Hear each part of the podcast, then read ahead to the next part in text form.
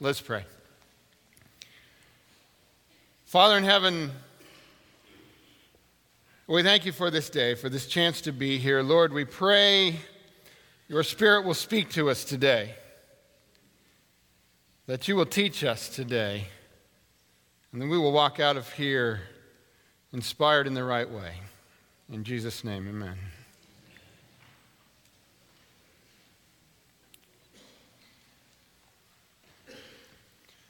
So we begin today with a passage from the Songs of Johnny.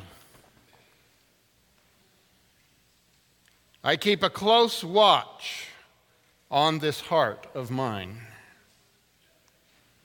I keep my eyes wide open all the time. I keep the ends out for the tie that binds. Because you're mine, I walk the line. I want to talk to you today about love. I want to talk to you today about love, but I don't want to talk about mamby-pamby love. Play nicely with the other children love. Uh, let's put flowers in gun barrels love. I don't want to talk about that love. Maybe there's a place for that, but that's not what I'm talking about today. I want to talk about maybe a journey kind of love. It's been a mystery. And still they try to see why something good can hurt so bad. Caught on a one-way street, the taste of bittersweet, love will survive somehow, some way. Or maybe, maybe Barry Manilow love. You know, I can't smile without you. I can't smile without you. I can't laugh and I can't sing. I'm finding it hard to do anything. You see, I feel sad when you're sad. I feel glad when you're glad. If you only knew what I'm going through, I just can't smile without you. Truth be told, all these lyrics, they sound kind of crazy, right? I mean, isn't that a little desperate? Well, yeah, I suppose it's desperate, but here's the other thing. It's also true, isn't it? Like Sade, maybe. I won't pretend that I intend to stop living. I won't pretend that I'm good at forgiving, but I can't hate you, although I have tried. I still really, really love you. Love is stronger than pride. Or maybe this one from another song, Song of Solomon. Place me like a seal over your heart, like a seal on your arm, for love is as strong as death. Its jealousy unyielding as the grave. It burns like blazing fire, like a mighty flame. Many waters cannot quench love. Rivers cannot sweep it away. If one were to give all the wealth of one's house for love, it would be utterly scorned. Now that's really crazy, right? I mean, if, if that were true, if love was really like that, wouldn't this be true also? I find it very, very easy to be true. I find myself alone when each day's through. Yes, I'll admit, I'm a fool for you. Because you're mine, I walk the line. We don't really know what to do with the Song of Solomon, do we? In full disclosure, I wouldn't be doing anything at all with it today were it not for that wild man, Pastor Bernie Anderson, who came up with this awesome idea for a sermon series called Banner Year, and then happened to notice, oh, well, there's a banner mentioned in Song of Solomon, and I got to tell you, it sounded really good in December. But now here we are. There's a mention of banners in Song of Solomon. What's the mention? Well, let's read it and get it over with so this can be official here. Chapter six, verse four. You are beautiful as Tirzah, my darling, as lovely as Jerusalem, as majestic as troops with banners. There it is. Yeah, there's so much there that we don't naturally connect with, right? I mean, you read that and it's like, oh, well, yeah, okay. But maybe that's not true. Maybe if we understood at a deep level, maybe we could connect here. The first point, it says, you are beautiful as Tirzah. Well, what's Tirzah? Well, Tirzah is a word that means she is my delight. And it's believed that Tirzah is describing a, a city that was located in, in the tribe of Ephraim in a place of great natural beauty. It was a beautiful place to go. So, you know, kind of like, uh, well, I don't know, Colorado Springs or, or, or name a beautiful place you've been. You, my love, are like the weather in San Diego, you know. That's kind of where we're going with this. There's also, interestingly enough, one of the five daughters of Zelophehad, the Manassehite of the days of Moses when they were coming out in the Exodus. He had five daughters but no sons. And the five daughters of Zelophehad went to Moses and petitioned and said, why should our father's name disappear because he has no sons?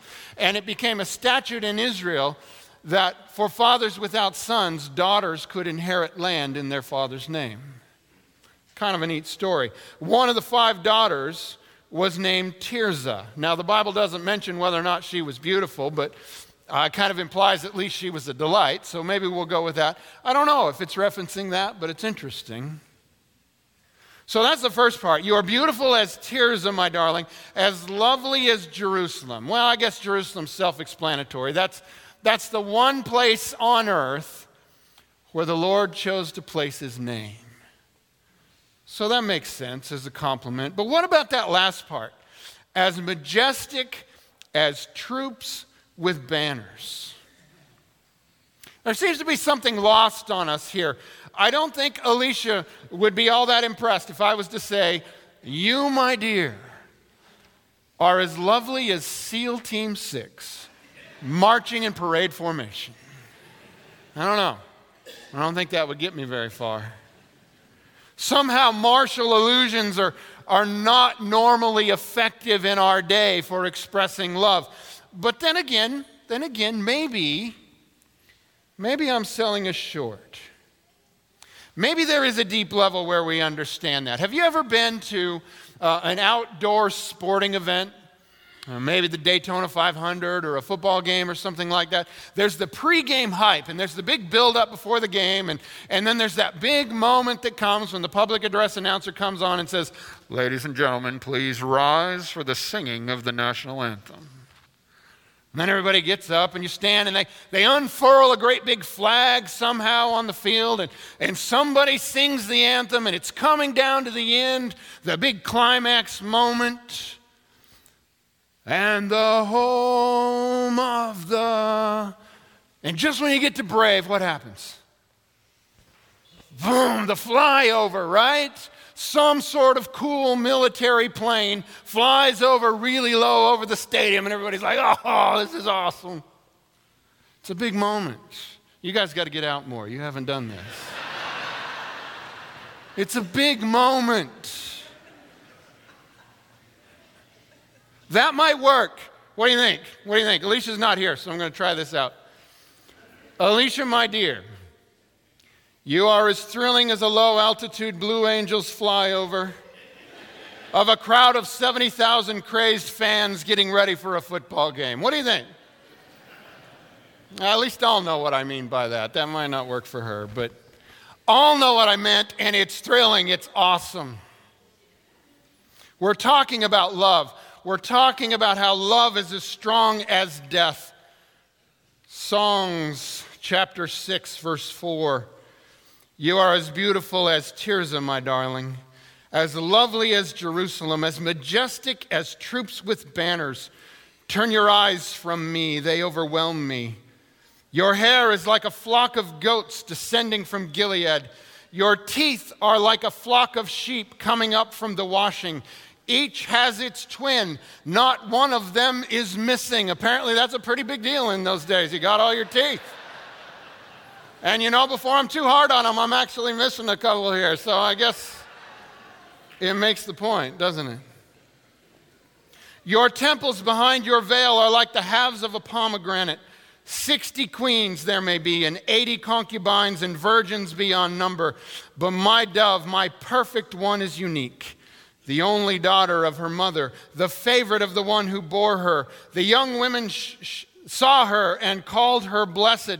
The queens and concubines praised her. You know, I can't smile without you. I can't smile without you. I can't laugh and I can't sing. I guess I'm off, aren't I? But it kind of fits there, doesn't it? It's kind of the same theme. Back to the text, chapter seven, verse one. How beautiful your sandaled feet, O prince's daughter. Your graceful legs are like jewels, the work of an artist's hands. Your navel is a rounded goblet that never lacks blended wine. Your waist is a mound of wheat encircled by lilies. Your breasts are like two fawns, like twin fawns of a gazelle. Your neck is like an ivory tower. Your eyes are the pools of Heshbon by the gate of Bath-Rabim. Your nose is like the tower of Lebanon looking towards Damascus. Your head crowns you like Mount Carmel.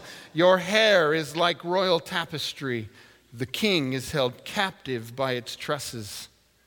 How beautiful you are, and how pleasing, my love, with your delights. Your stature is like that of the palm, and your breasts like clusters of fruit. I said, I will climb the palm tree.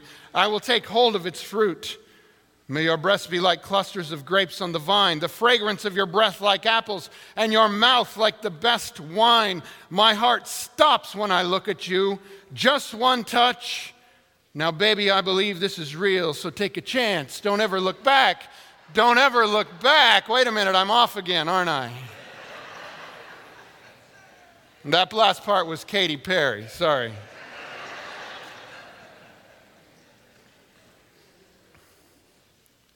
You know, it's not like reading the Song of Solomon isn't uncomfortable enough, right? Why in the world would I then muck it up with secular musicians, even sensuous songs from musicians many of you might consider just plain blasphemous? Well, obviously I'm doing so to make a point, and the point isn't that we should never do another sermon from the Song of Solomon. That's not it. That's actually Patty's view, and, and Patty's a little chagrined about today. So Patty, this was when I gave her the text. She sent me that. She said, really? We're gonna do those. And this is how she's feeling right now. So, so just know that nothing that appeared on the screen was her fault entirely. But now that I've said that, Patty, you're going down with the ship. You're with me. Here we go. The point I'm trying to make is that it doesn't take a theologian or a genius to know this one great truth, stated so well by the writer of the book called Song of Solomon. Chapter eight, verse six. Place me like a seal over your heart, like a seal on your arm, for love is as strong as death. Its jealousy unyielding as the grave. It burns like blazing fire. Kind of like a burning ring of fire, maybe? Seems like somebody sang that. Like a mighty flame. Many waters cannot quench love. Rivers cannot sweep it away. If one were to give all the wealth of one's house for love, it would be utterly scorned. Keep your money, I'll take the girl. That's what it says. The point is simple. There is nothing else in life like love. But know this. Love is no game. It blazes like fire, and it is jealous as the grave. And if you mess around with it the wrong way, you will get burned. You know this, don't you? And this isn't just a fact you and I know because we read it in the Bible. This is a fact that you and I and Johnny Cash and Journey and Barry Manilow and Sade and Katy Perry, this is a fact we all know because we are alive.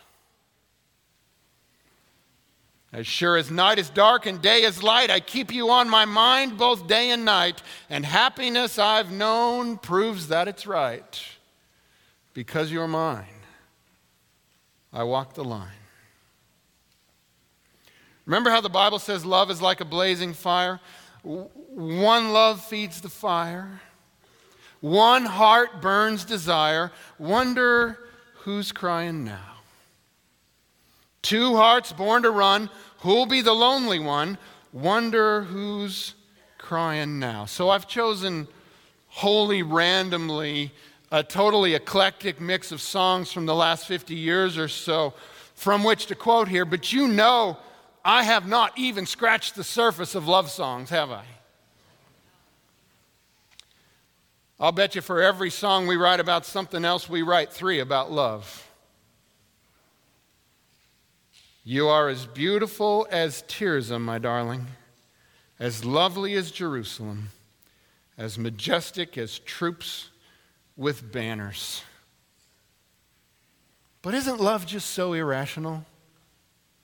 I mean, isn't this sort of desperate, can't smile without you, love is stronger than pride, even possessive because you're mine? What kind of language is that? Isn't that what we're trying to avoid in our lives? I mean, who wants to end up here? So many stormy nights, so many wrongs or rights, neither could change their headstrong ways. You know what I'm talking about. And in a lover's rage, they tore another page. The fighting is worth the love they save. Is it? Well, I suppose you could say that love is irrational, but I don't think that statement is completely fair. Rather, let me suggest this. Love is something wholly different than rational. It's something else. If rational is the ground, love is the air. It's different. Now, I'm not suggesting that rationality not be brought to bear in regards to love, but I am suggesting that if you think love should be nothing but rational, you aren't getting it. You see, love is as strong as death. It's jealousy, unyielding as the grave. It burns like blazing fire, like a mighty flame. Many waters cannot quench love. Rivers cannot sweep it away. And if you have allowed love in your life to be anything less than that, you're not doing it right. You see, love will cause you to do things you would never otherwise do. Things no rational person would do, or at least no rational person who doesn't understand love. What am I talking about? Well, here's an example. Love will cause you to change very smelly diapers. Okay, maybe a rational person would do that. But then after you change them, to pick up the thing that made that horrible smell and hold it close to you and kiss it. That's what love does. Love will cause you to cook meals for more than yourself. And not just that, love will cause you to cook meals way better than they need to taste in order to survive. Love will cause you to come up with three hundred sixty-five messages to write on little slips of paper to put into a jar so that the object of your affection can read a note from you every day for a year. One of my sons did that recently. I'm not going to name any names. Love causes you to do funny stuff, doesn't it?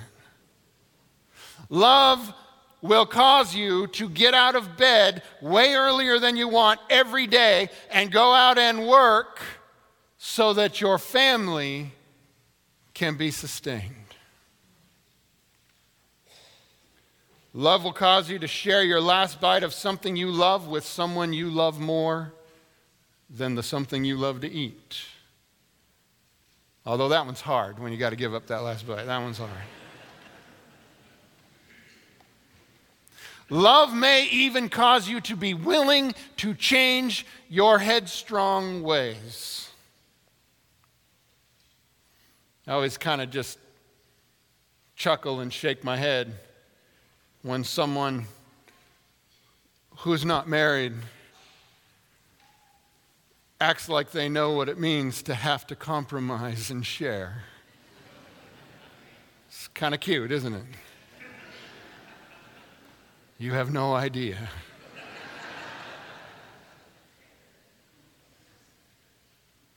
Love can make you willing to fight for what you love. Is your love stronger than your pride? Are you willing to let love walk away because you're just too proud to fight for it? To have and to hold, in sickness or in health, for richer or poorer, rejecting all others. You know the drill, right? Is your love as strong as death? Meaning you would lay down your life for the ones you love? Two ways to look at that. Literally die for, or maybe even harder, to actually live for. Well, of course, that's crazy talk, right? I mean, who would love like that? Especially, who would love undeserving people like that? Who? Well, I, one name comes to mind, uh, Romans five. Very rarely will anyone die for a righteous person, though for a good person someone might possibly dare to die. But God demonstrates his own love for us in this: while we were still sinners, Christ died for us. You think God doesn't understand what it feels like to be offended, to be pushed away? You want to hear the pained voice of one whose love is as strong as death? Hosea chapter eleven. You remember the book of Hosea? That's the story. Hosea goes and marries uh, a woman who, who will not be faithful and actually gets into a life of prostitution, and he goes and buys her back. And this is all an illustration of God's experience with his people, with these people.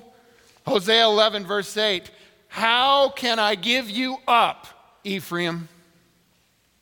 How can I hand you over, Israel? How can I treat you like Admah? How can I make you like Zeboim?" Those were two of the cities that were destroyed when Sodom and Gomorrah were destroyed. "My heart is changed within me. All my compassion is aroused. I will not carry out my fierce anger, nor will I devastate Ephraim again. For I am God and not a man, the Holy One among you. I will not come against their cities." Do you hear the longing heart of God? Don't think Jesus doesn't know the pain of spurned love. Matthew twenty-three thirty-seven, "Jerusalem, Jerusalem, you who kill the prophets and stone those sent to you, how often I have longed to gather your children together as a hen gathers her chicks under her wings, but you were not willing." But the love of Jesus was stronger than his pride, stronger than even death.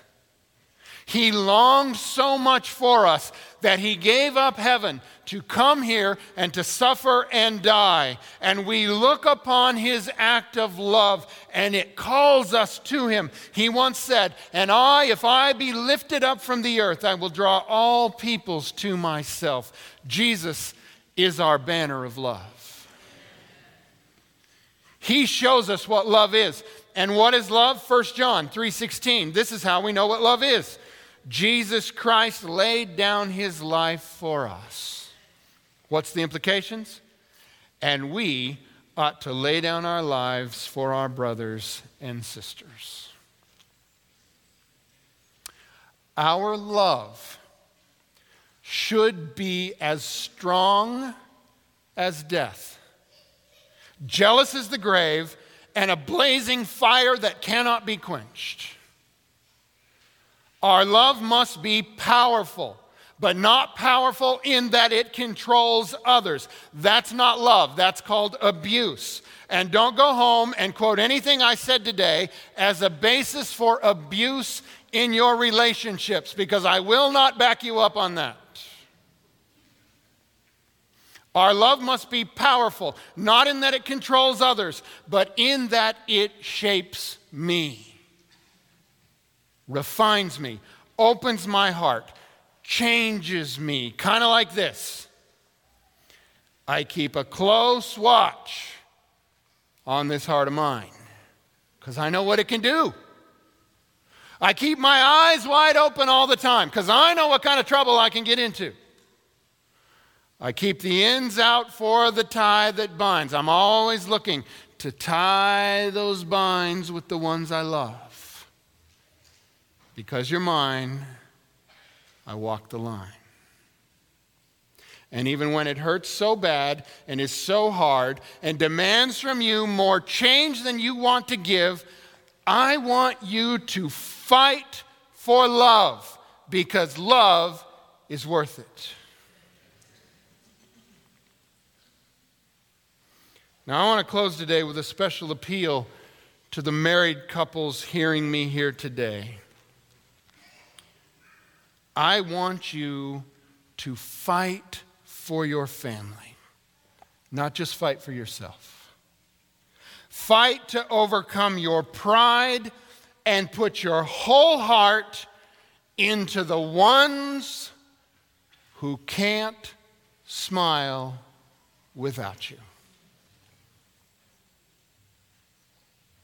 I want you to fight for your spouse. Notice I didn't say I want you to fight with your spouse. That's different.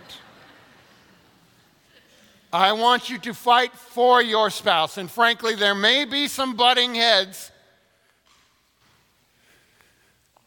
before you get back to active loving.